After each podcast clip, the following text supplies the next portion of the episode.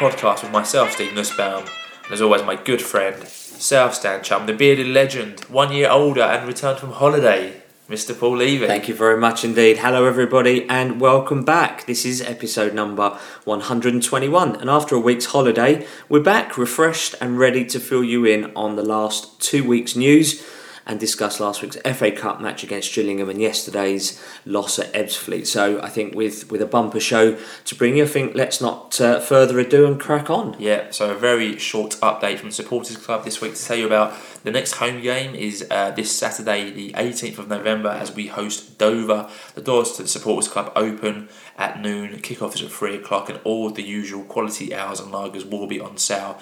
And they will be showing whatever football is on the telly and selling the much sought after rolls. And that is it from the Supporters Club for this week. Now, we also had a pretty lengthy update from the Trust uh, because obviously a lot's been going on in the past couple of weeks. So, some of the key highlights uh, in the past uh, couple of weeks from the Trust celebrating World Mental Health Day. The collaborative project Coping Through Football held its annual tournament on the Score 3G pitch. Giving their full support in this season, both Martin Ling and Alex Lawless attended, Alex helping to referee and Martin presenting the medals. Yeah, and then on November the 2nd, David Mooney and Charlie Lee visited Aldersbrook School in Wanstead and faced questions from their school council, followed by two school assemblies.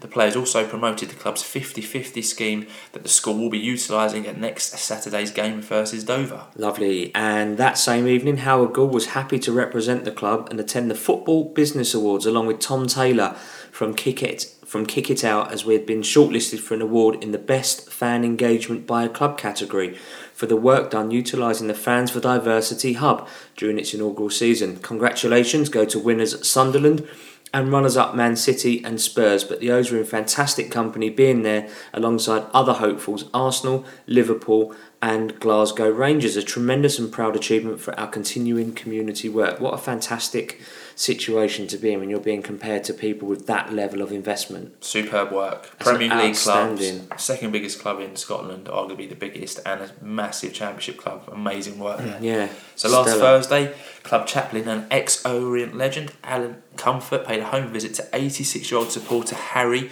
who unfortunately cannot attend games any longer due to the onset of Parkinson's. Harry's first games were in 1937 when his father took him to watch the O's in a new ground at Brisbane Road and was still going until this season. Great memories were shared, including those of Alan's playing days. Yeah, amazing. I saw the picture there as well. Yeah. Uh, the Walking Footballers over 65s team held their first competitive match that morning and shared a six goal thriller with their counterparts from Barnet. And a reminder that there are now sessions running on Mondays at 11.30am at the Whitechapel Sports Centre. To finish off the trust update, you got to love an exclusive, so we'll give you one. So exclusive booking details are soon to be announced for the Junior Supporters Christmas Party, which will be held on Sunday, the 17th of December. The event will include a free competition for junior O's to be a flag bearer or penalty taker at the game versus Bromley on December the 30th. So mark that in the calendar. The Junior Supporters Christmas Party on Sunday, the 17th of December. If you've got any younglings, get down there. It's always a great time. Have by all. Absolutely. Uh, just one announcement this week. Uh, while relaxing on my sun lounger recently, I was perusing Facebook, as you do, and came across a post uh, by a chap called Steve Ward. Uh, the post was a casting call for an independent film called Pie and Mash.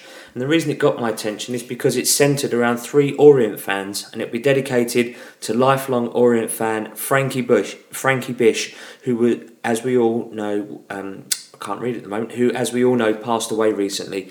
Filming starts in January, and if you would like to be involved in in this particular film, either message Steve on Facebook, that's Steve Ward, W A R D, or email him pienmashmovie at gmail.com. That's pienmashmovie at gmail.com. Or we'll be seeing your long-awaited movie debut. Don't in know. This movie. Don't I'd like know. to see that. I doubt it I'd like I to think it'll be that. filmed at a time when I'll be working. So Possibly. What about you?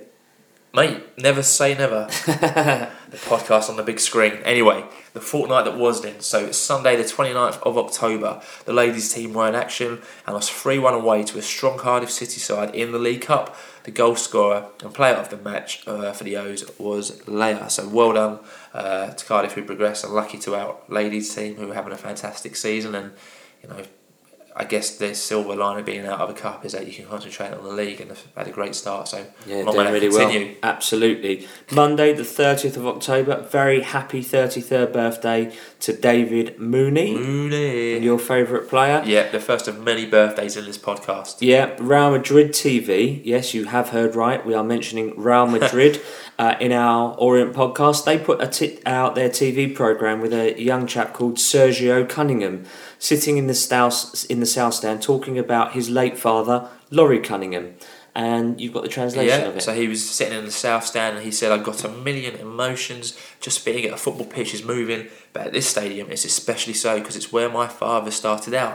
If I close my eyes, I can see him running down that line and the change of pace he had, a lot of things come to mind. And I mean, that took everyone by surprise. It was out of nowhere, really. The Real Madrid, the official Real Madrid Twitter account tweeting about Leyton Orient Yeah. Attaching a clip of Laurie Cunningham's son in the South Stand. So if you haven't seen that, you can see that on. I think that's on Orient's Twitter feed and on Real Madrid's Twitter feed. But well worth seeing for anyone who hasn't Yeah. seen it out there. Do not adjust your, your volume or your settings. we have just mentioned Real Madrid and an Orient podcast. So moving on then to Tuesday, the 31st of October. A Leyton Orient 11 played away at Barnet and drew nil nil. The side lined up with Sam Sargeant, Judd, Clark, Pollock, Scales, um, Ochang, Barker, Claydon, Dalby, Harrold, and Koroma with substitutes of Camilo Ta- Tayaka, uh, Perkins, Sotiriou, and Stevenson. Yep. So, So, even though nil nil. Yeah, those see. that need game time got game yeah, time. especially at that point, as players like Harrold coming back off an injury, Hmm. Judd starting to get fitness again, Dalby and Crome, good to see them get get 90 minutes. So, you know, I think that, Yeah. that works well for everyone. So, Wednesday, the 1st of November, Ross Embleton spoke to the local Guardian about the injuries list at the O's and said, The thing we have to be careful of now, with the number of players we have out injured, is that we do not rush the players back. We need them and want them in the team, but we have to be sensible because it is people's careers and their welfare. We have to make sure we manage the process properly to get them back to fitness. Matt Harrold played extended minutes in a development development game against Barnet. I know he got on the pitch on Saturday, but he still needs time. We want Harrold, Alex Lawless, and Joe Widdowson, who missed the game at the weekend, back. So good to see there. Good Yeah. update there from Ross and speaking honestly and openly and saying, look, we can't rush players before yeah. they're fully fit because otherwise, long term, it's gonna it's gonna damage them. So good to see that. Exactly, and I, th- I think that sort of also relates to um, Josh Coulson. Yeah, absolutely. Maybe Josh should have listened to his body a little bit more and actually just rested another week or two, and then he wouldn't be in the position that he's in. But hindsight's a wonderful thing. Thursday, then, the 2nd of November, the club officially confirmed what we'd already tweeted about in that Macauley Bonne has been called up to the Zimbabwe national team. Well Yeah, Bob absolutely outstanding. Um, he's going to be playing in their games uh, versus Lesotho on the 8th of November and Namibia, which happened on the 11th of November. So, yesterday as we record this. So, congratulations and well done, Macauley. Great for him. However, it does mean that he will miss our live televised away match uh, to Ebbsfleet. So, really, obviously, a fantastic opportunity for Macauley, recognition of his hard work.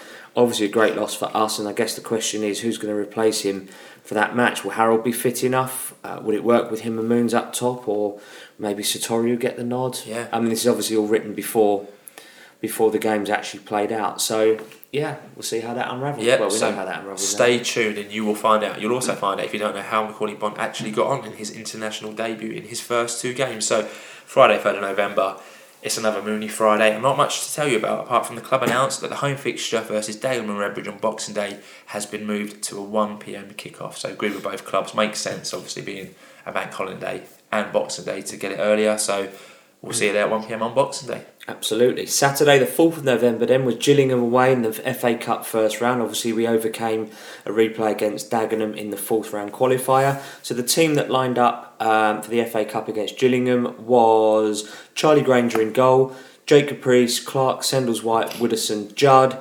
Uh, Westbrook, Boco, Dayton, and Mooney and Bonne started up top. Substitutes were Sam Sargeant, Pollock, Lawless, Clay, Dalby, Sotiriou, and Harrold. Yes, there were seven subs because that's what the FA Cup allows.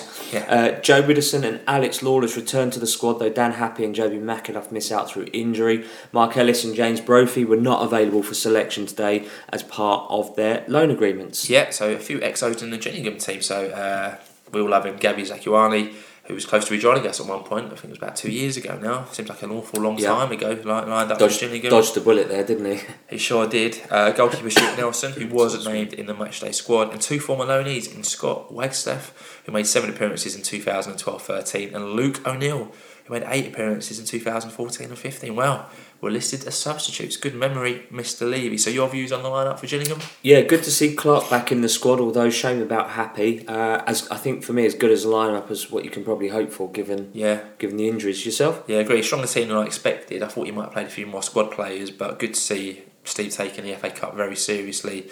Um, so yeah, good. So obviously you were sunning yourself away on holiday. I was here, but couldn't make the Gillingham game. And as we said in the last podcast, we want to speak to fans who go to these away games where we can't be and get them on the podcast. And we had. Uh, a nice offer from Pandemonium editor uh, and an off-board member Matt Roper to come on and talk us through the Gillingham game. So even though it was t- uh, two weeks ago, it's still worth uh, playing this. And Matt spoke really well about the Gillingham game. So here is Matt Roper talking about Gillingham, um, and hope you enjoy it. So cheers for joining us again, Matt, on the Orient Outlook podcast. So first of all, to start with, then your thoughts on the team yesterday?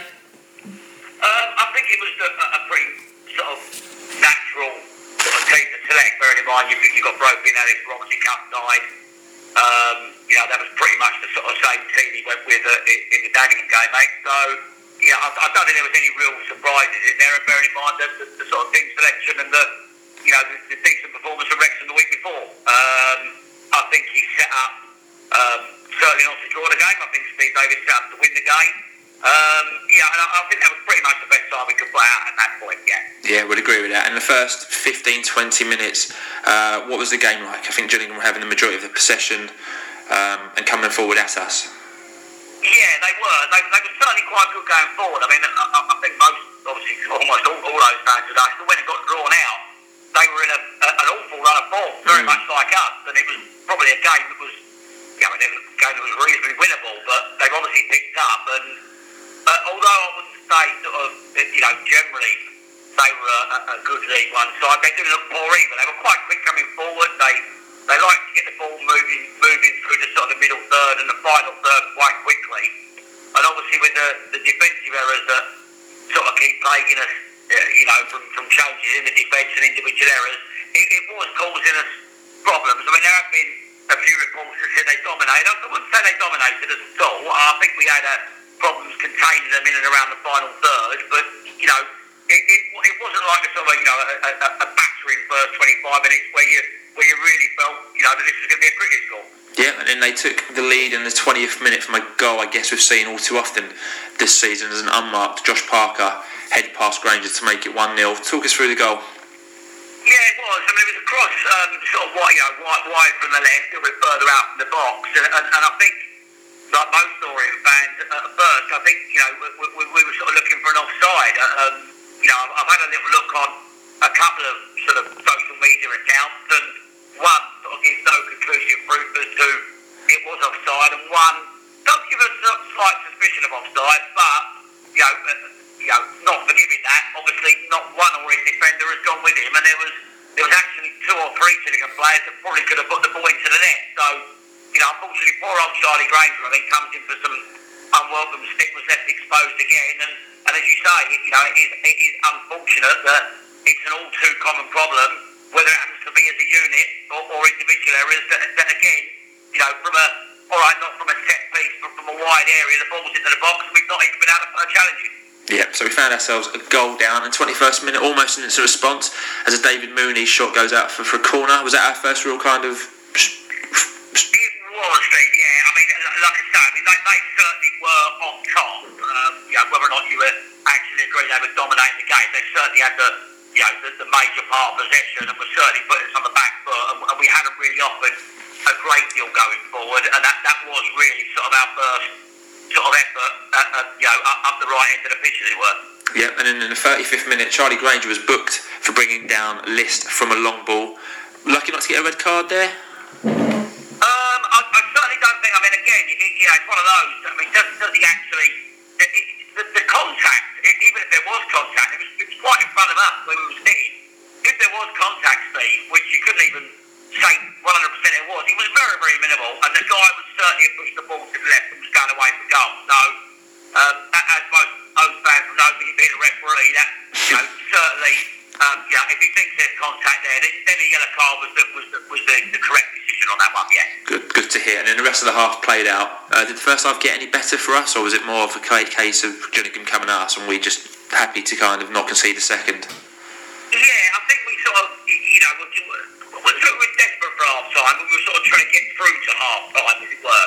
I mean, they certainly didn't sort of, you know, kick on after the first goal. So it wasn't like we were under any greater pressure that we were in the first 20, 25. And you would say the last sort of 10 or 15 of the half was, was actually quite bland. There was, you know, there was a lot of sort of, you know, balls in the midfield. No team really penetrating either one. And, you know, there wasn't much to write home about in the last sort of 10 minutes of the first half, really. Yeah, so at half time, 1 0 down. Paul has written another half of football where it sounds like we're killing ourselves from the inside. Poor decision making by players, putting others under necessary pressure and switching off on another set piece.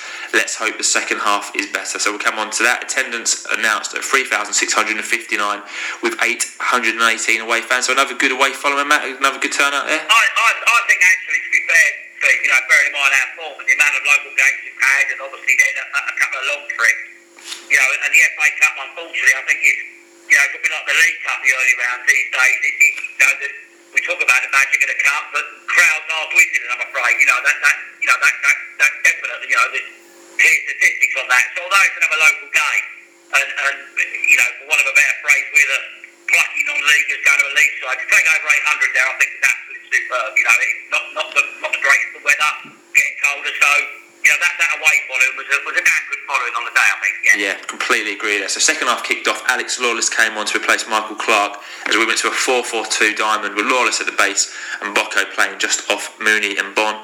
And in the 52nd minute, we got a tweet from George Sessions who said better already from Orient as Bonne lets fly from outside the area and off the pitch. An O's fan is being dragged out. Fellow Orient fans not happy. Uh, can you tell us what happened with that one?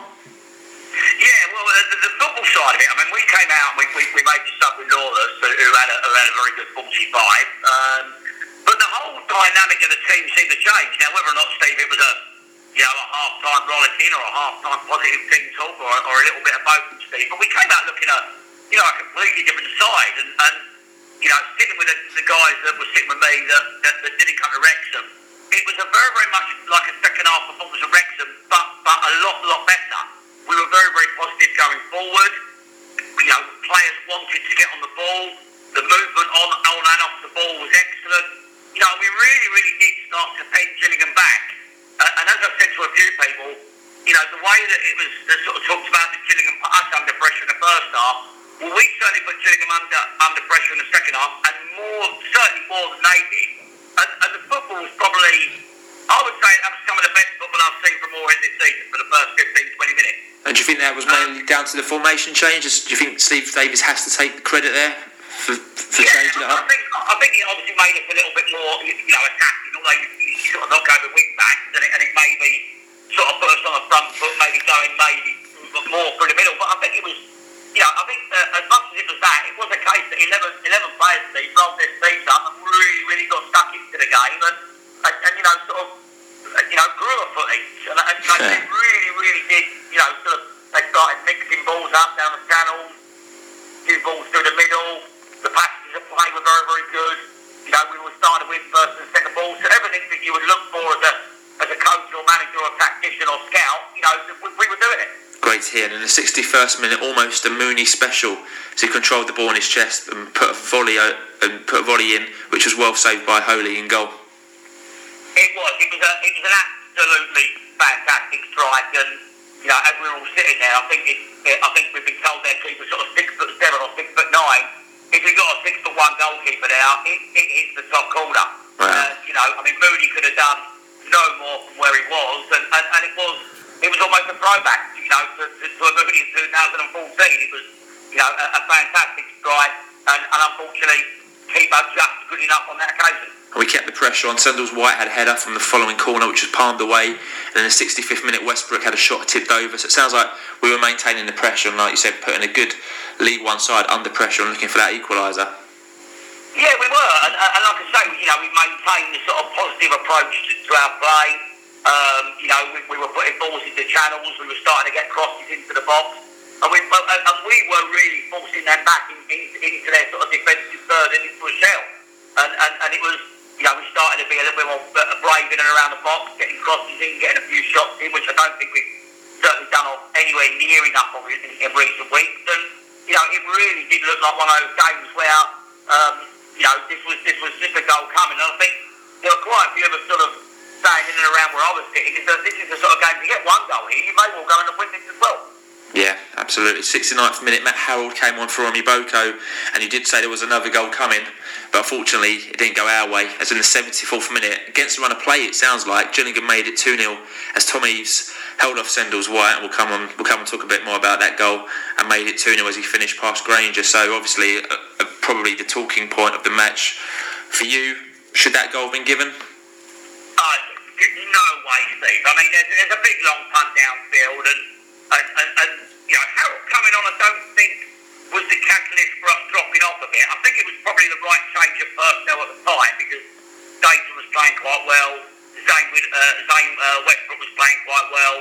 So I think I think the one you know to take off to try and put an extra striker on was was Boco. Yeah.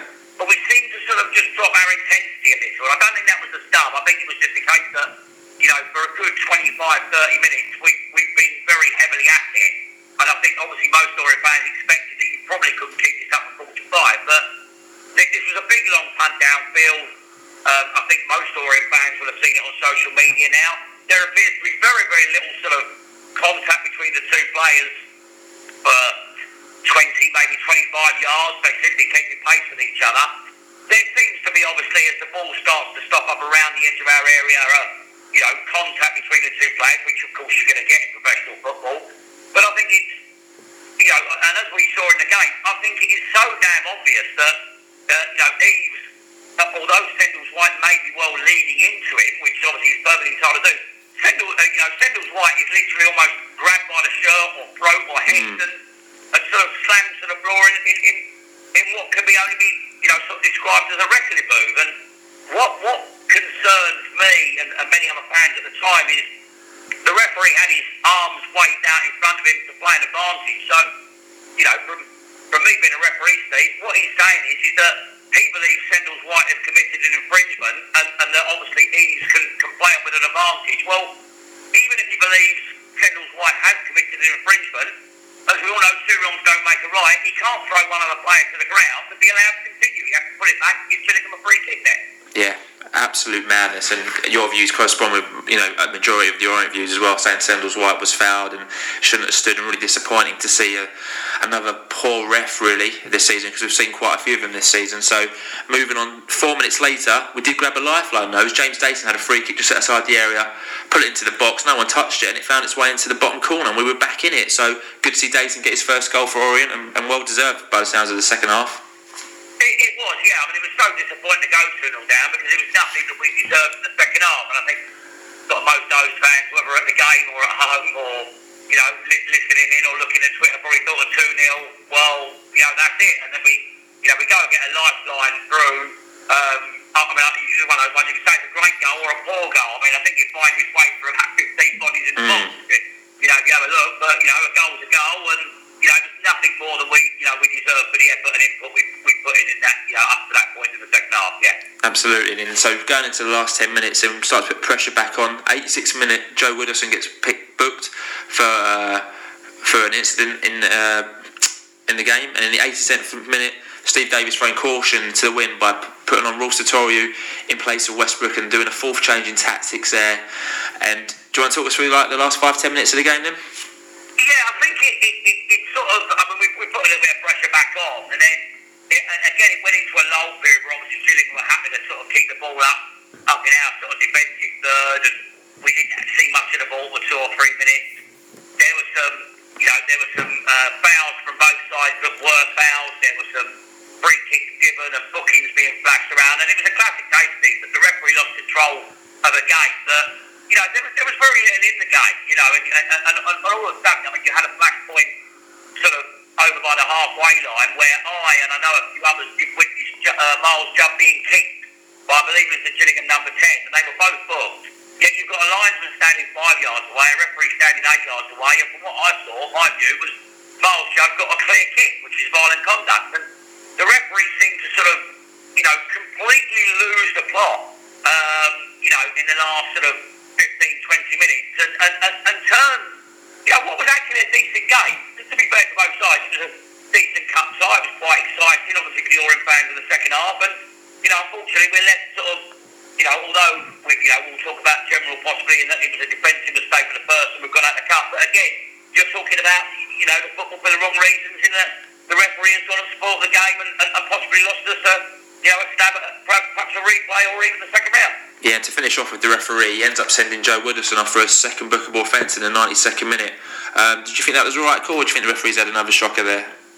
I, I, I really think, I mean, I've seen that again today, and, and, and there's, you know, there's a minimal of, you know, contact. I mean, you know, it, I mean, the guys, you know, to me, there, you, you, you've got to look at, you know, other professionals' reactions, and, and the guy doesn't dive, he doesn't sort of throw himself to the floor, you know, he doesn't appeal, he sort of, you know, the ball goes Grainger's arms, I think it is, when the referee's blowing, and, and, and the Gillingham guy, I, think he's just turning around, ready to sort of get back up the field, and it, you know, it really, really was, again, although at that point probably doesn't change the game going down to 10 minutes, another decision that you left scratching your head thinking, you know, I mean, what was that for? You know, I mean, and, and of course the line in that was the fact that, okay, if he missed it, but you've just had a player not five minutes ago, you know, kick out at one of the Orient players and has received a yellow card what uh, I presume it was only unsporting behaviour, even because the referee alliance and haven't seen it or they, you know, they've bottled the decision.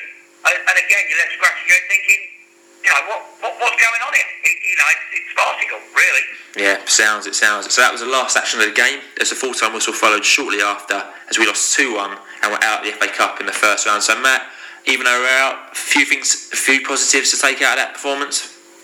I think there are, Steve. I mean, I, you know, I've looked around social media, and obviously people are, you know, talking about the defensive again, and that, that, that is something that we know is, you know, happening, you know, all too often, as we said, and, and that's disappointing. Could be a suspicion of offside on that. So, you know, again, it could well be actually the two goals to Gillingham on the day have, you know, should have not counted. But I think there was enough there, and I know we're on a bad run of form, and I know, you know, everyone's thought that it is another defeat, and okay, and some, some are mirroring it up or balancing up with that is a League One side. But I think what, you, what you've got to take from it, Steve, is that if you could perform as we did in the second half yesterday, for 60, 70 minutes in, in you know, several, not every game, but several games in the National League, then you will win football games at National League level. There's no, there's no doubt about it because, you know, I mean, Gillingham, well, you know, wherever they're going to finish in League One, um, you know, uh, at the moment their current form looks like they're going to stay in League One.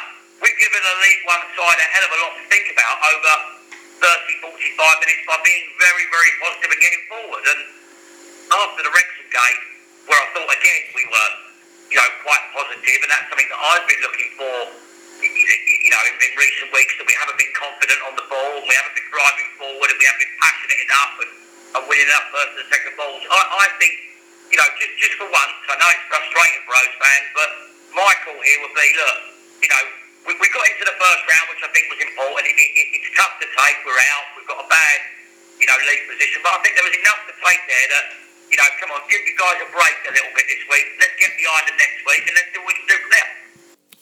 So that was um, Pandemonium. Uh, fanzine editor, a friend of ours, Matt Roper, who gave a really, really comprehensive overview um, an insight into that game and some really, really good points that he's made there. I think that many were shared by by all of us on uh, or many of us on, on social media. So Matt, thank you very much indeed for that. Um, Steve Davis said after uh, that match, he said, "I thought it was a brilliant second half, and we were much the better team in the second half. We took the game to them and changed our shape a little bit at half time. They obviously edged the first half." Although there were not a massive amount of chances created, we didn't really create anything or get up the pitch or ask another uh, other questions. But right from the first whistle of the second half, we did that. We played some terrific football, created some opportunities, and the goalkeeper kept them in the game. Yeah, so good, good quote there from Steve. So your views on the uh, Gillingham away match in the FA Cup then? Yeah, so really another fir- poor first half, but sounded like a much better second half, as has already been. Uh, suggested, uh, and we went for, as we went four four two. Several tactical changes made during the game. We sounded better in the 4 4 2. So I'm not really quite sure why Steve uh, then changed it. We keep saying how frustrating it is to support. We keep saying how frustrating it is to support this team, and when it feels like some are not doing their best. The ref had a shocker and he allowed play to go on when Eaves wrestled Jamie Sendles. What I think Matt was absolutely right. That is more of a wrestling move that you would Yeah. see uh, in the WWE. Um, he put J- uh, Jamie Sendles White on the ground before scoring their second. Um, how he was allowed to get away with that, I do not know. And looking at Twitter on Saturday night, uh, I don't think I'm in a minority there. Could go on a massive rant here, but have to remember they are a League One club.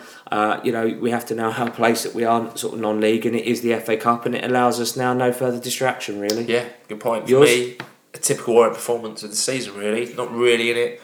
Go behind. Then we have a better spell, but uh, don't score and concede another goal. That's probably a familiar story to yesterday. Cookie match. cutter, isn't it? It's Yeah. like carbon cutout of every game, isn't it? Absolutely is. The first half sounded bad. The only positive being we were only a goal down, so still in it. Um, but as yet, again, we conceded a poor goal. Second half sounded brilliant. So well done to Stephen Ross for saying the right things at half time and changing it up. So hopefully there are positives to take into the Ebbsfleet game next week. Good Yeah. to see Westbrook start and see Harrold get more game time. And again, another brilliant away following. So obviously we write those uh, views down the straight after the match. Uh, and hindsight is a wonderful thing. So moving on to your views. So again, a disclaimer. So just because we read them doesn't mean we agree with them, but there's always you know great kudos in reading as many tweets as we can because it builds talking points and gets as much engagement as possible. So a few from the Gillingham match first from at Magnus Spugner who said two words: poor defending. When will we stop hearing this? Yeah, Kid Sampson O tweeted in saying, enjoying the formation, enjoyed changing the formation when we were on top. Can't defend the game, four players out of position again, lost the game, consistent. Hashtag Davis out. Yeah, at Blister LOFC said if Boreham Wood can beat Blackpool, then why can't we beat Gillingham? Another disgraceful performance from a team which has no leadership at all. I think leadership is uh, something that keeps cropping its A head. buzzword, that isn't term, it, really? Yeah. Um, Wrecker Blue App said, good second half. Lawless made a big difference today when he came on. Sendles White isn't good enough, and while the ref was poor, he isn't the reason why we lost. Yeah, at Leighton Girl 12 said thought we played well in the second half and deserved something out of that game, but slagging off the manager and certain players is not good. Rob Coldwell one five four said Davis's post match comments sound like someone clinging on to his job, looking for positives and blaming everyone else. Time up, methinks. Yeah, and the final word on Gillingham is from Josh34486 who said Davis has taken a lot of criticism in recent weeks. However, his change of formation at half time was superb and got us back in it. So we got a lot Yeah. more tweets on the back of the Gillingham match, but we've only put a few in because we got a lot more to come following the Ebbsfleet match. So Yeah. prediction league update. Only one correct prediction for that match. So well done to at Lawton Gamps who got the score correct, and a full prediction league ta- table update will follow uh, later on in the episode. Yep, then at quarter past eight, or around quarter past eight in the evening, Barnsley announced that they've signed XO Victor Adeboyejo on a three year deal, and I believe he goes into their one of their academy teams, the under 23s, Yeah, he I scored, believe he he scored two goals from last week. yeah, on, Oh, yeah, did on his really? debut, yeah. So Really? now you've got Adeboyejo at Barnsley, Abrahams at Norwich, Ozarte at Brighton. Yeah. There's, going to be a few of those boys to watch in a couple of years' time. Hundred percent, yeah. Um, and I don't know what compo we get from Barnsley for that. No, Whether no idea. I think there's something. I think George Sessions said uh, we are entitled to something, but I don't know how much that will be. So Sunday, the fifth of November, there is another fine result for the Orient women's team, who beat Denham United two 0 with goals from Bellen Ripoll, Sophie March, and Steve. Get those two in your starting lineup, mate. These two crop up on the podcast every week. Also, the latest development team were in action, and they won three 0 in the first round of the John Greenacre Memorial Trophy. So a great day all round for the ladies on a very cold fireworks evening. Absolutely. So moving on then to last week now, Monday the 6th of November, George Elokobi tweeted a video of himself doing some fitness work and says, making progress. G3 is almost back. Keep pumping the arm, them arms. Hashtag chop. Can't wait till we get George and back. I think Yeah, us and everyone else who listens to the podcast, pretty much.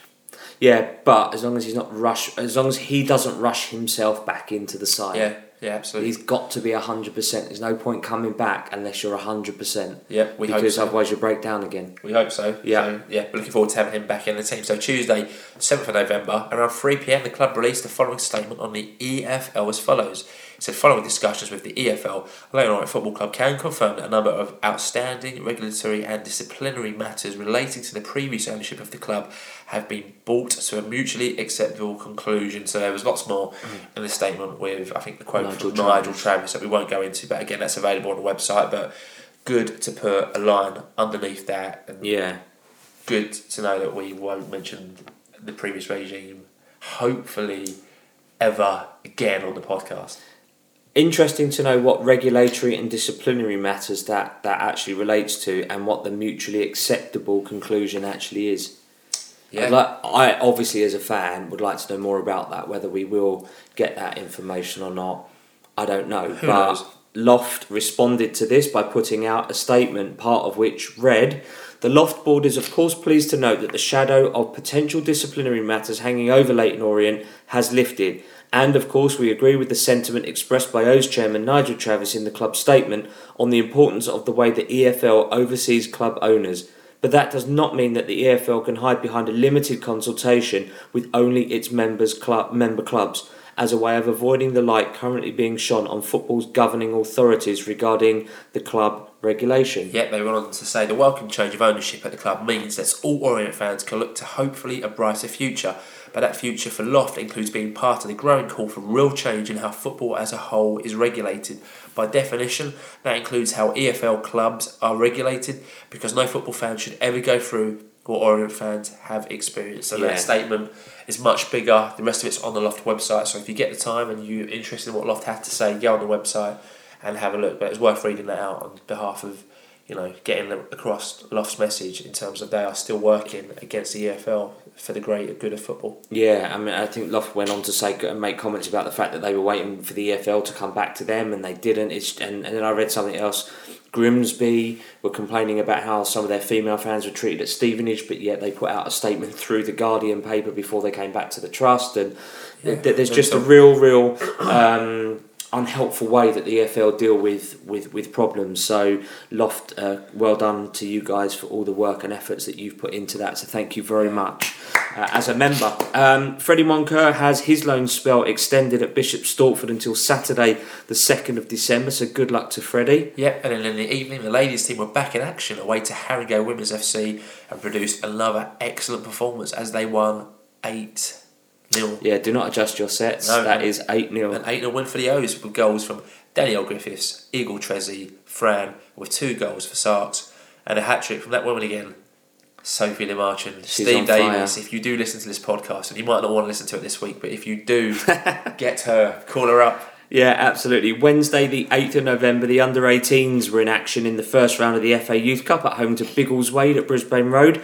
and we're delighted to say that we were the 5 0 victors thanks to a double for Sam Dalby and Eric Lopez, with a goal also from Hector Cipriano. So well done to the young O's. Yeah, as they go marching on, I think the second round draw has already taken place, and I think if they get round through to the second, if they get through to the third round, they'll then face West Bromwich Albion away in the third round. So that will be at the Hawthorn. So maybe another Ooh. midweek trip over to the Midlands Little to go away to the trip. under 18s again. Okay. Also on Wednesday, Macauley Bonne made his international debut for Zimbabwe. She started on one of defeat away to Lesotho. So good to see another international player at the Orient. So well done to Macaulay. And Zimbabwe now are our second national team. So It did, as yeah. well as the Three Lions, I don't know what Zimbabwe are, but Warriors, I wish them think. the Zimbabwe I think, Warriors. I think they're Warriors, yeah. come on the Warriors, up the Warriors. He played all 90 minutes of that yeah, as well, well. done, well done. So good.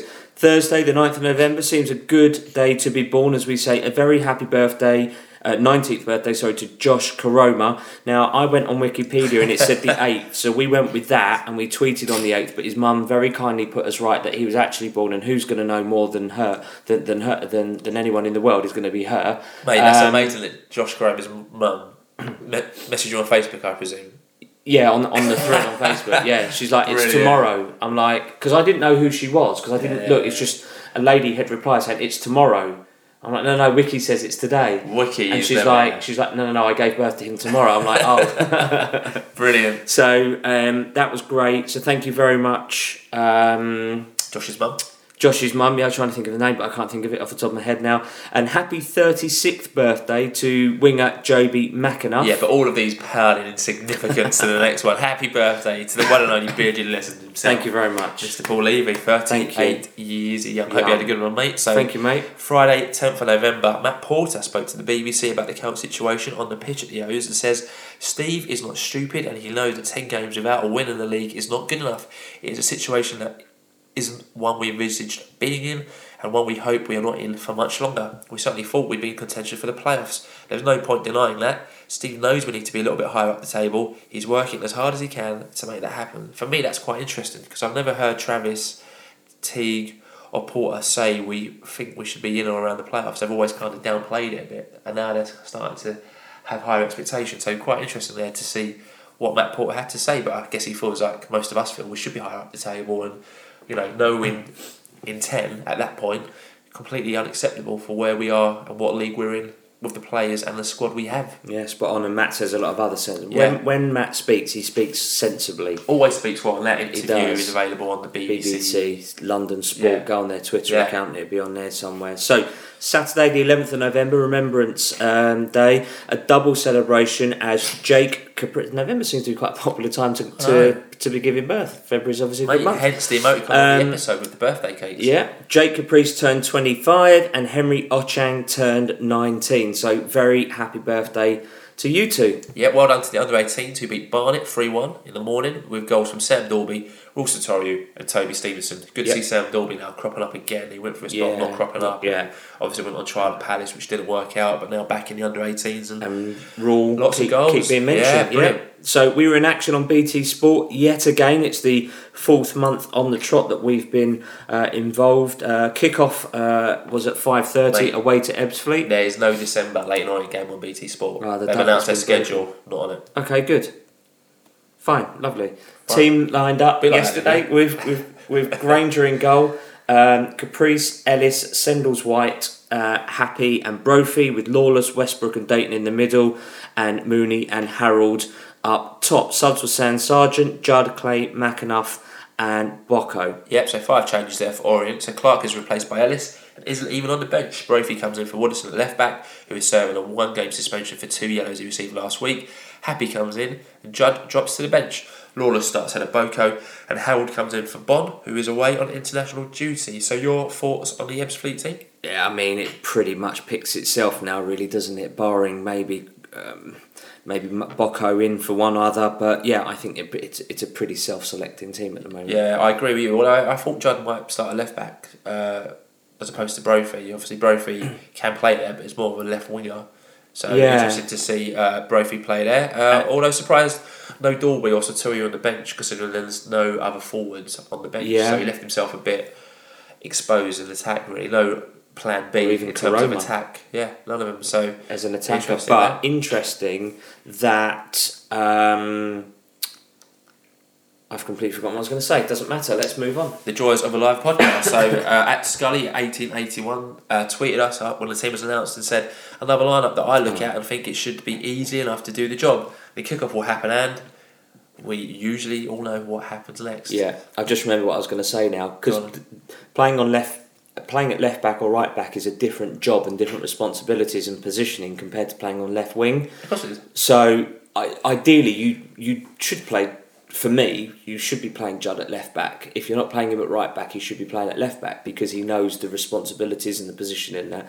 Whereas Brophy is, like you've quite rightly pointed out, a left winger and not a left back. Yeah. So it, it raises weaknesses in the team without without that necessarily being necessary. Without that being necessary. Yeah, absolutely. So- So, a minute silence was impeccably observed before the match kicked off. Uh, in the fifth minute, Lawless got booked, but it wasn't long until the first goal action of the match happened. And Ebbsfleet took the lead, yeah, an easy tap in at the far far post for Jury after Lawless left his man who put the ball across goal and neither Grainger or Ellis dealt with it. Now apparently there was a deflection when that ball went in. I didn't actually see it, even on the replay to me it still isn't clear. But again, a shocking goal to concede. It should have been dealt with. Ellis shouldn't have let it go past him. and a goal down after seven minutes. It's just again So- we're just making life difficult for ourselves. Poor they're not start. you know, if they're going to sit back for another 83 minutes, it's going to be a really long, boring game. But they win it. They win it one, even if they win it one 0 Worst possible start for the O's. 100%. 12th minute, we went close, decent cross from birthday boy Caprice, met by Harrold. His effort hits the post, comes out, and there was scramble clears. Dayton came flying in, so Yeah. unlucky not to be in it. And we've Correct, spoken yeah. about this before. Like sometimes the luck isn't going against us in terms of poor defending, or either we hit a post, or it goes wide, or it gets cleared off the line, and blah blah la di da. Yeah. But frustrating. Very and I was like, oh go on, that's got to go in. I'm sitting there like, go, go on, Yeah. and it just it just doesn't go in for us. But then just two minutes later, we were let off as Ebbsfleet counter attacked from a Harrold mistake. He turned over possession. Weston was, I mean, Sounded Myles like Weston Anybody like- who knows their lower league football knows Myles Weston. He's not a bad player at all. He beat Happe quite easily, and I think Happe got caught a bit flat-footed there. Uh, crossed uh, crossed in. Um, the cross it was a bit overhit and it, it, misses everybody thankfully but it was a good run and, and it was dangerous So poor defending yet again from a cross. Uh, 18th minute, a great cross this time from us as Ellis. His cross was met by Harrold, Harrold whose brilliant header was saved well by Ashmore and goes out for a corner. So yeah that was heading just well. above him and he's just jumped and sort of palmed it over it, it was a good header Matt Harrold has done extremely well there Yeah, I think you made a point at that point saying yeah since we've conceded we've looked the better side and other than a couple of miles uh, western efforts we, we generally have been more possession better football Yeah. more calm and that Tom P 1984 agreed with you as he tweeted into us around the same time saying 18 minutes in and we look settled and the better side but already chasing the game due to early errors yet again. Spot on great, ti- great tweet there, Spot on Tom. Yeah. 21 minutes uh, on the clock. Then Brophy did well driving into the box, but his cross is just behind by uh, headed just behind by Harrold, and really there's nothing really much to report until the 41st yeah, minute. and the 41st minute, hard task becomes even harder as Everton made it 2 0 to double their lead as Kedwell beats Happe uh, from a decent Weston cross, and it was 2 0. Ellis should have tried harder to stop the cross. I've seen a lot of criticism actually for Ellis saying he didn't really make much effort to stop the cross from coming in, like, no effort at all. like just tracking, not doing much. Yeah. Um, Didn't put their men under any pressure at all. poor defending, and for me, how many times, you know, how many times can we sit here with the same goal? Poor defending, didn't stop the cross, and another goal conceded. So They're 11 carbon copy games. really poor. And apparently, like I have not seen any action, but Sendles White is quite clearly gives Happe a bit of a talking to after, like points the finger, singles him out. So not good to see that amongst your three central defenders. Like a bit of Yeah, there's nothing wrong with having someone going, look, you should guiding you through and actually getting it sorted out on the pitch that it doesn't happen again. But there is a way and a means to do that. absolutely. And So the kid's the guy's only 17, so help him, don't berate yeah, him. so two is where 0 down after having a pretty much of the possession in the first half. Really disappointing. So three minutes of stoppage time played. In the 46 minute, Mooney tried to lob Ashmore following a long kick from Grainger, but got back quick enough. And the half time whistle goes, and we found ourselves with a mountain to climb at 2 0 down.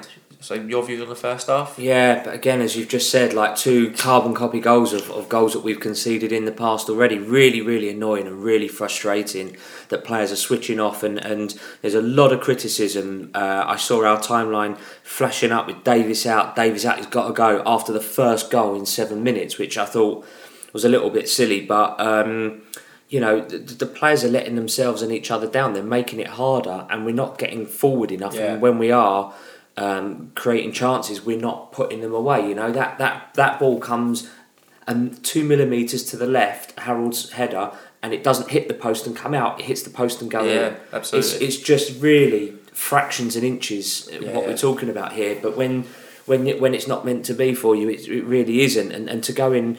You know, if we'd have just held off that second goal, you go in at half time and have a different team to 1 0 down that you do 2 0 down. Yeah, so we've got loads and loads of Ridiculous. views in at half time, uh, which is great for us. Well, I'll mention a few. So from Wadsey, firstly, said anyone told Ellis he's playing for the away side? How many more times can he pass to an Ebbsfleet player? That is an extremely good point. E- literally every pass he made went to an Ebbs Fleet player. yeah, I've seen a few tweets. One said, you know, has, has his mask got any eyes? Isaac, any eye I cut out. which I thought was that was good. fantastic. Soph underscore Rosie underscore TFB said, How are we losing 2 0 to this rubbish team? We've played alright, but defence is shocking. How many more goals and defeats do we have to suffer before Davis goes? So those all tweets at Orient Outlook. And don't forget, you can tweet us or email us at any time during a match. It doesn't have to be at the full time whistle. Yep. It can be any time from the first whistle to the last. So the attendance was announced at 2,021 away attendance.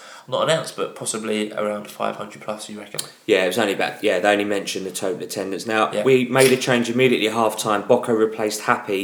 And I'm not sure if he went to a diamond or a 4 4 2 formation with, with, with, Boco playing. Uh, maybe behind, well, 4 4 2 wouldn't be, but behind the front two. weren't exactly sure what we Yeah. were playing there, maybe a bit of a diamond. But um, yeah, we started off, nothing really much going on in the first sort of nine minutes, but then in the 54th minute, a decent run down the right wing by Jake Caprice.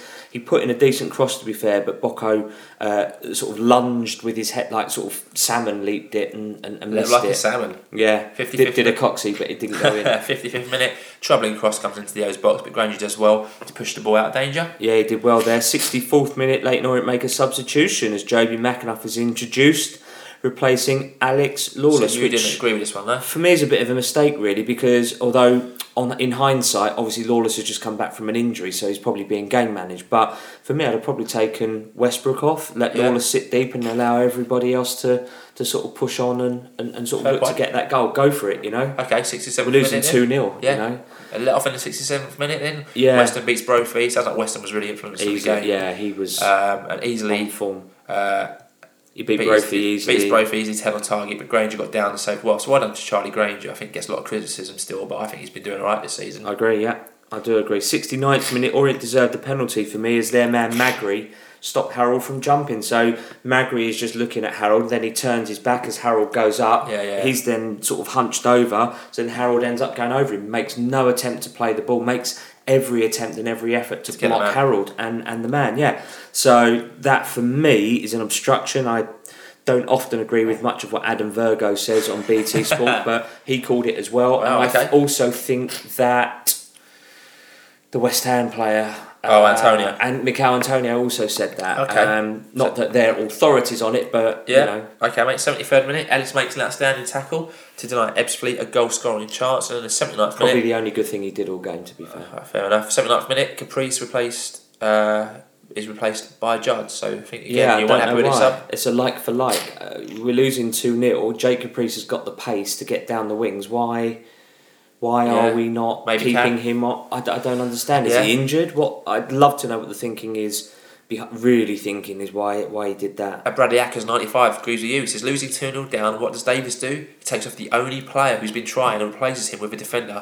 Really positive change there, Davis, mate, is what he said, with a few smiley uh, looking up and Yeah. emoticons. So good to see uh, people agree with you there. 85th minute, Mooney has a shot on target, uh, which is turned behind by Boco. Yeah, so the shot is on target, and I think Boco Boco tries to put it in a different part of the goal and ends up putting it behind. Yep, and then the highlight of the game for us and Orient fans, 87th minute. We had to wait 87 minutes for it. Yeah, so Harrold found Dayton, his effort, uh, decent effort, found the. Uh, Yeah, so he shoots into the right hand side of the goal, hits the side netting, obviously on the inside of the goal Right, is what yeah, I mean yeah, by yeah. by when I've written that. Really good goal. I mean, he's looked up and he's just pop, put it in the side in the side corner there. Uh, really good goal, and you think actually, you know what?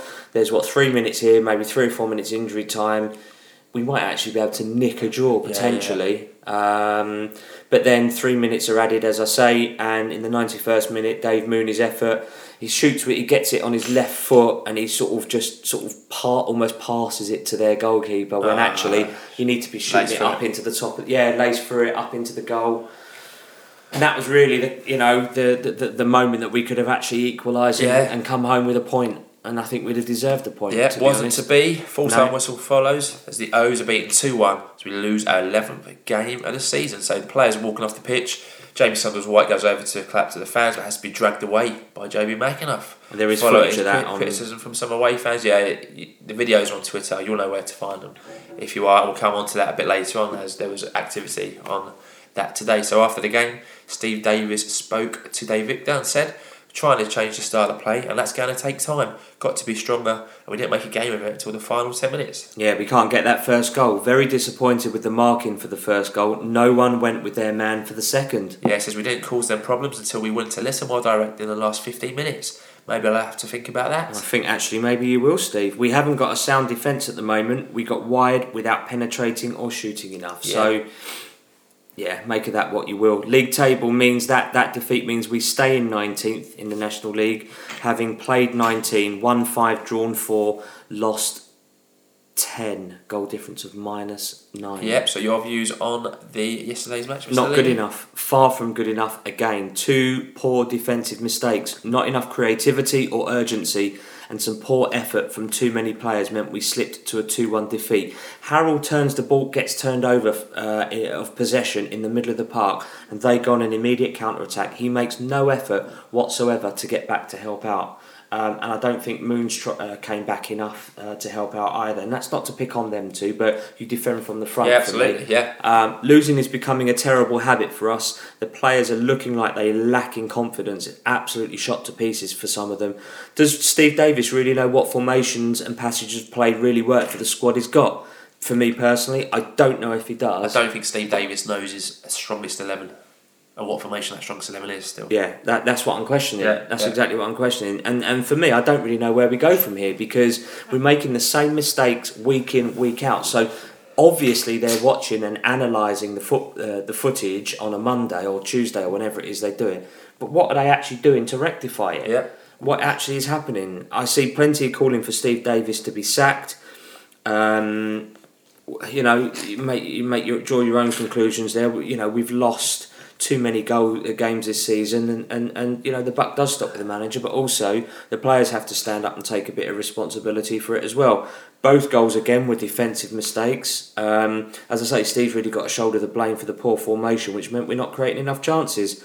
They all need to have a frank and honest chat uh, amongst each other and find a solution that everybody is comfortable with, so that we can progress and move forward. Or we could be in a rele- relegation dogfight and it's only November. Some have Yeah. said I've seen on socials that we are in a relegation dogfight. It's it's now. I think we're too good to go down, but I've sat here in this very room and said that Exactly. two out of the last three years Yeah. and proved wrong on both can't say that so anymore. I can't say that. For me, another disappointment on the pitch following another defeat. Same pattern as a lot of other games this season, pretty much like the Gillingham game.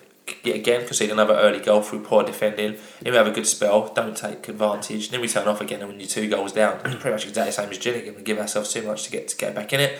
Well done to James Dayton, who's got his second Yeah. goal in two games, so like that. I think the pressure is really on Steve Davis now, so he's only taken three points from the last 33.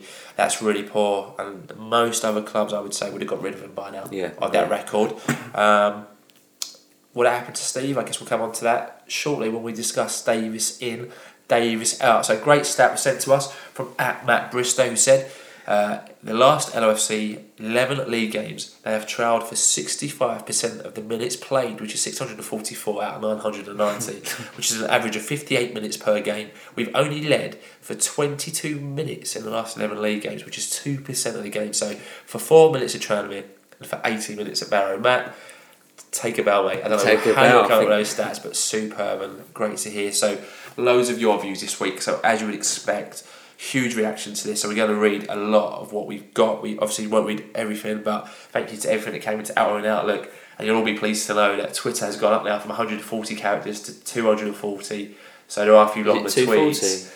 But it gives you more kind of words to get your points and views across. Yeah, so Charlie underscore Paul said, How much longer can he possibly have? It feels like last season where I dread match days. I've no faith in Davis and neither do the players. Conference South for us if he stays. Davis out now. At O's Fan Basics said, sorry, but Davis has no idea who to pick where at the back. He's taking a punt now every week. Any of us could be doing a better job.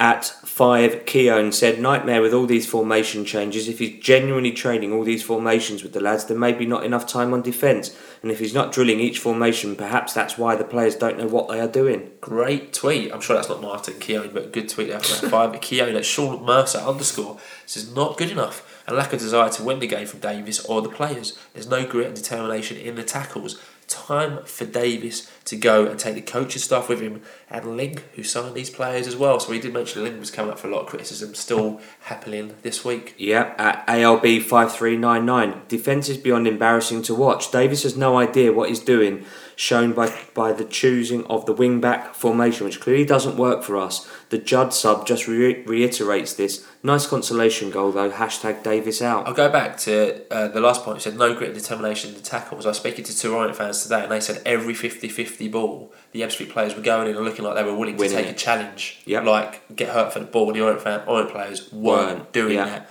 That's Uh, a good. It's, it's absolutely fair. Yeah, Stephen Orient says Davis needs to go now. He does not seem to be able to get the players playing for him. We are in serious relegation danger now. That R word is cropping up quite a lot already. Yeah, it's a dirty word. Dirty Ben word. D. Bollard said Brittle at the back, toothless up front. Every Saturday is Groundhog Day. Yeah, Ernie P six nine six nine says I'm not one for sacking managers, but I feel it's time to make a change. Same old defensive errors, and nothing is changing. Yeah, Speno011. Davis and Ling are accountable. End of. Decisions need to be made now before we become a York. Seriously though, when do you see us turning this around? Yeah, uh, Bill Fleetheat says the players didn't look particularly interested.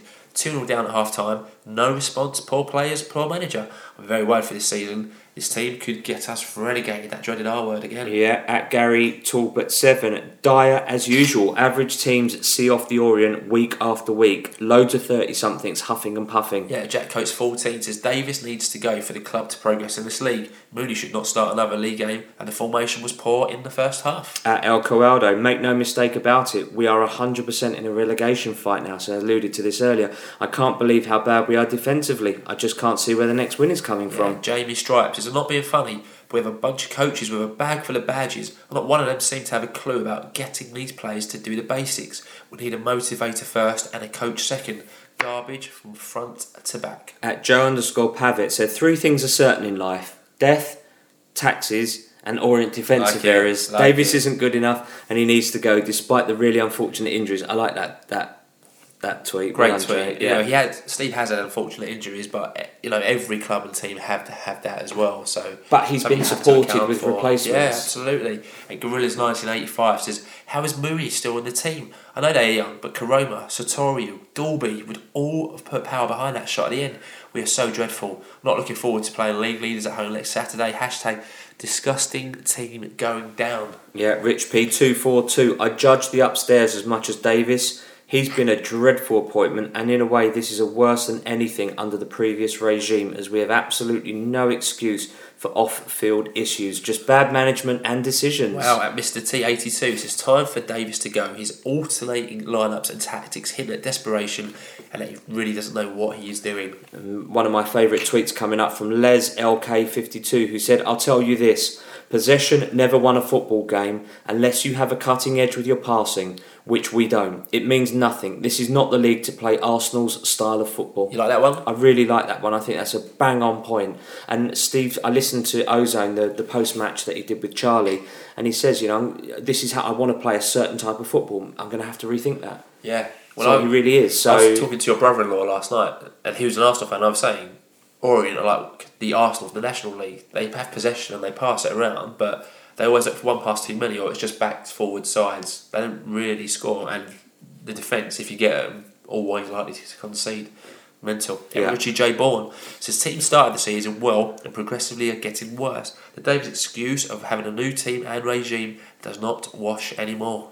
Yeah. Uh, Steve Diath one said, same every week. Can't defend balls into our own six yard box. No idea of our best team or formation. Yeah, at Ugly Green it says the three at the back aren't good enough to deal with crosses that come in when your wing backs are beaten. Stick to 4 4 2, not as creative, but is much more solid. But our delivery to the box has been very poor too. And also, Ugly Green, welcome to the podcast. I don't remember ever using that There's Twitter handle here, before, so yeah. welcome to all the new tweetsters and listeners. Yeah, do you pedal underscore TW said dreadful. Defence was non existent in the first half. Formation was all wrong. Once the formation changed, we looked better, still not great. Final ball is still so poor. Without Bonne, we had no pace up front and we had no one on the bench that was a real game changer. And for me, that's a really, really good point. We had no game change on the bench, as you said at the top. of- Second week running as well, where he chose the formation at half time and made, and for the better. So it's Why didn't we just start with that well, then? Start with the wrong formation Yeah. successively. Yeah. Yeah. LOFC 1978 says another shambles. Defending was awful. Davis doesn't seem to know preferred team or formation. He can't get them to work wherever he goes with. The centre backs were poor. The finishing was awful. Really worrying looking at the table. I can't see a win coming, and a change is needed.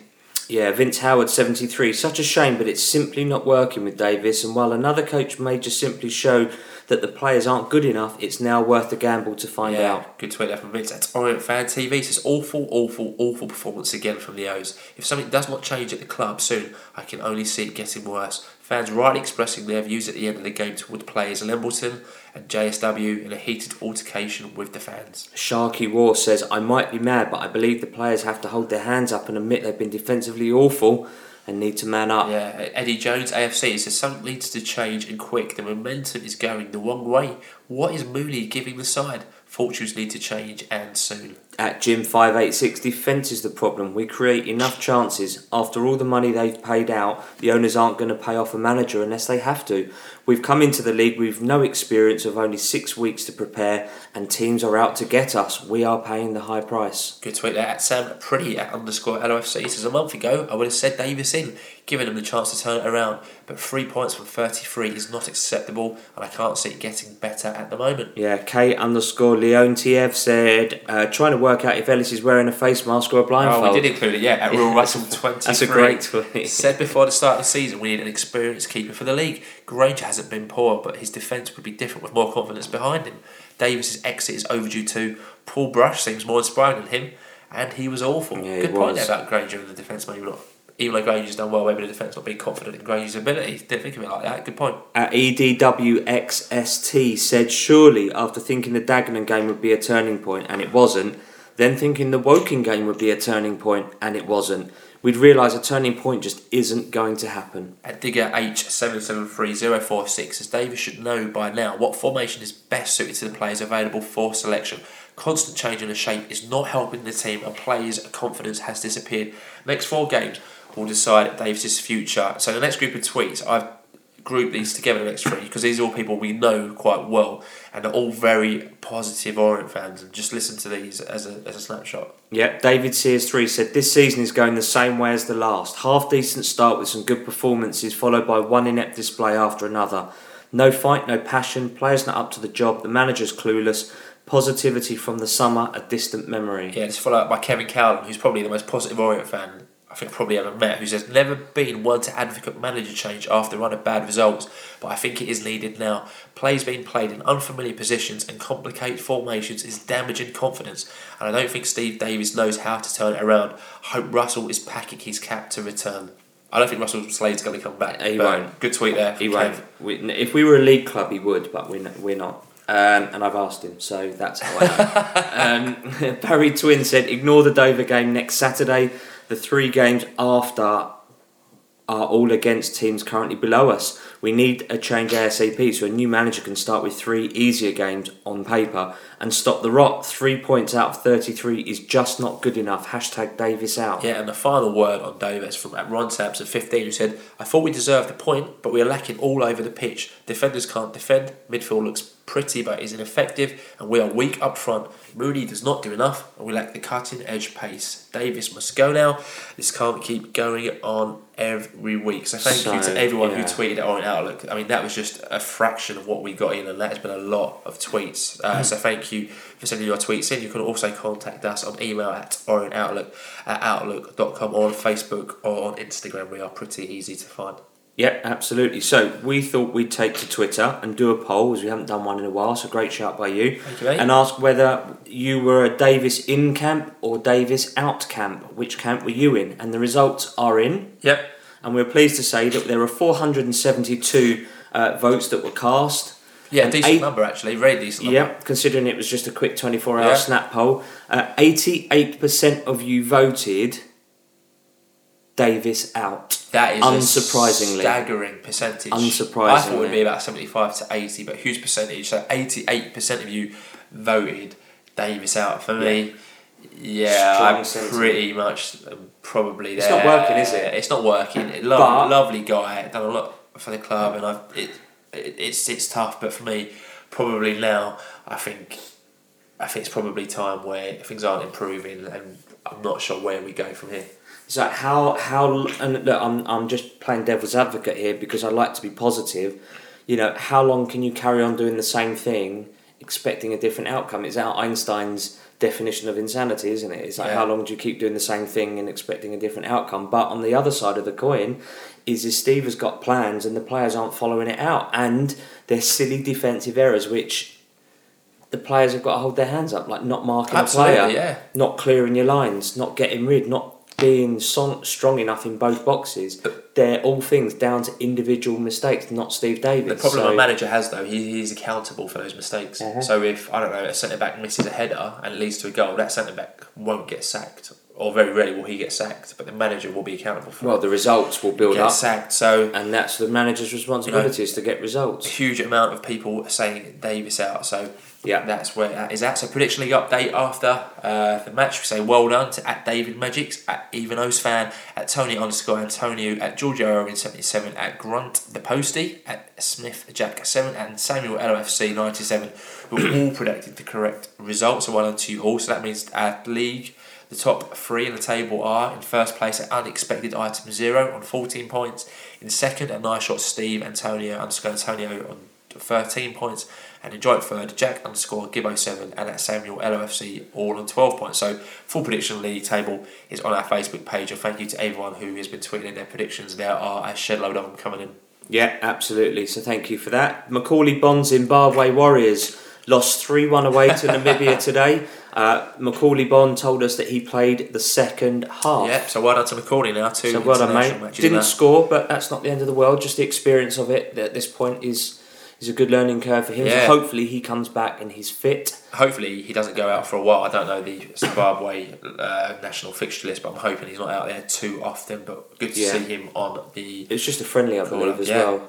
Yeah. Like like for us. But yeah, so Sunday the twelfth of November today, as we recorded, following his altercation with a group of fans in the away end at Ebbsfleet, Jamie Sendles White uh, posted a statement on social media which reads Yeah, he said, I just want to clear the situation up from yesterday. After the game, I went over to the fans to apologise for the recent performances and results.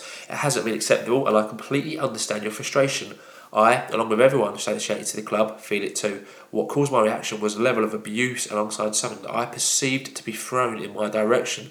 Now, I fully understand it was wrong of me to react how I did, and I sincerely apologise for that. So that was what Jamie what I had to say uh, following yesterday's uh, incident. Yeah. So later on in uh, uh, earlier, well, later on in the day, earlier today, the Orient ladies team were in action in the SSE Women's FA Cup uh, against Ipswich. Uh, they came back from two 0 down to take the game into extra time, but were sadly beaten four two in extra time. So unlucky to the ladies there. So it is now just Yeah. purely focused on the league. yeah, let's get promoted out of the uh, league, the ladies, and let's get another successive promotion. So let's round up this podcast. Then we tried to get it in under an hour. I think it's going to come in at one fifteen to one twenty. So fantasy football update.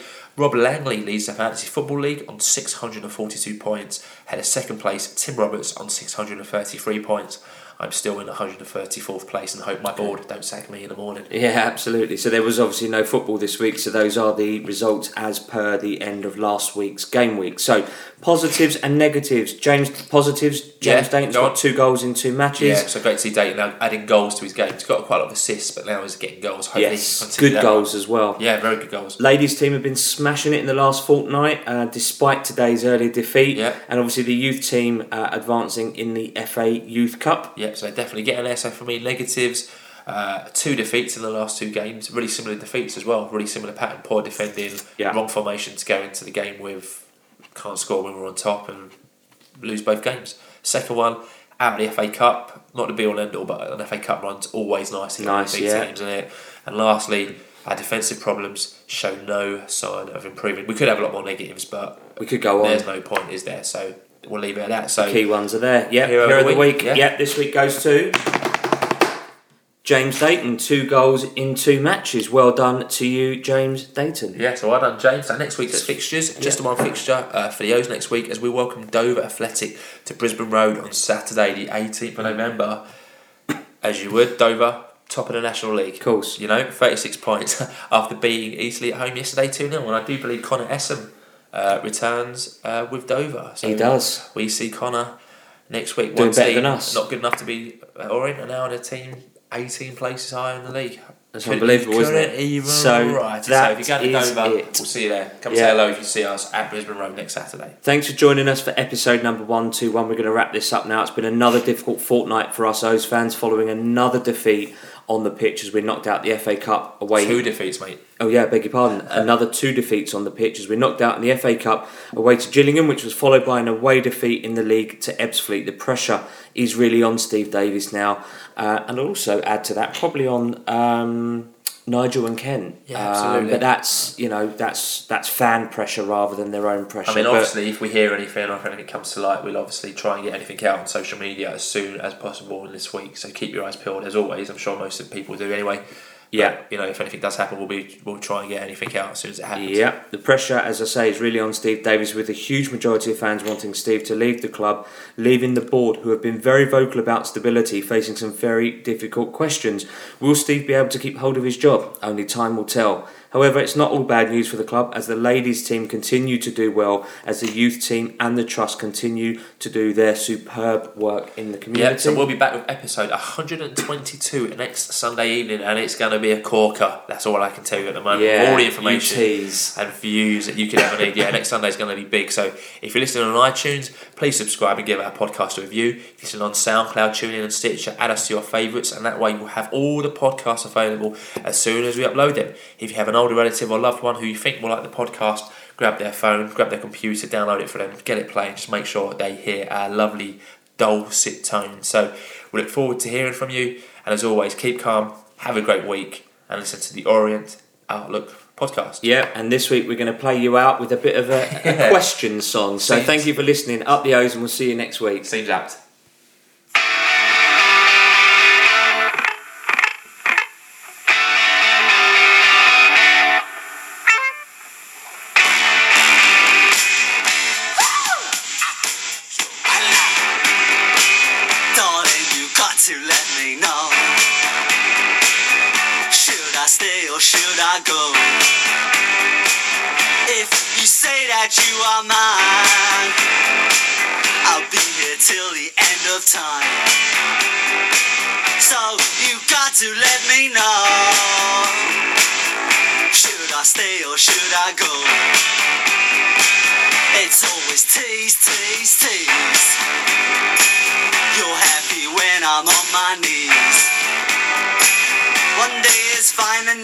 Black.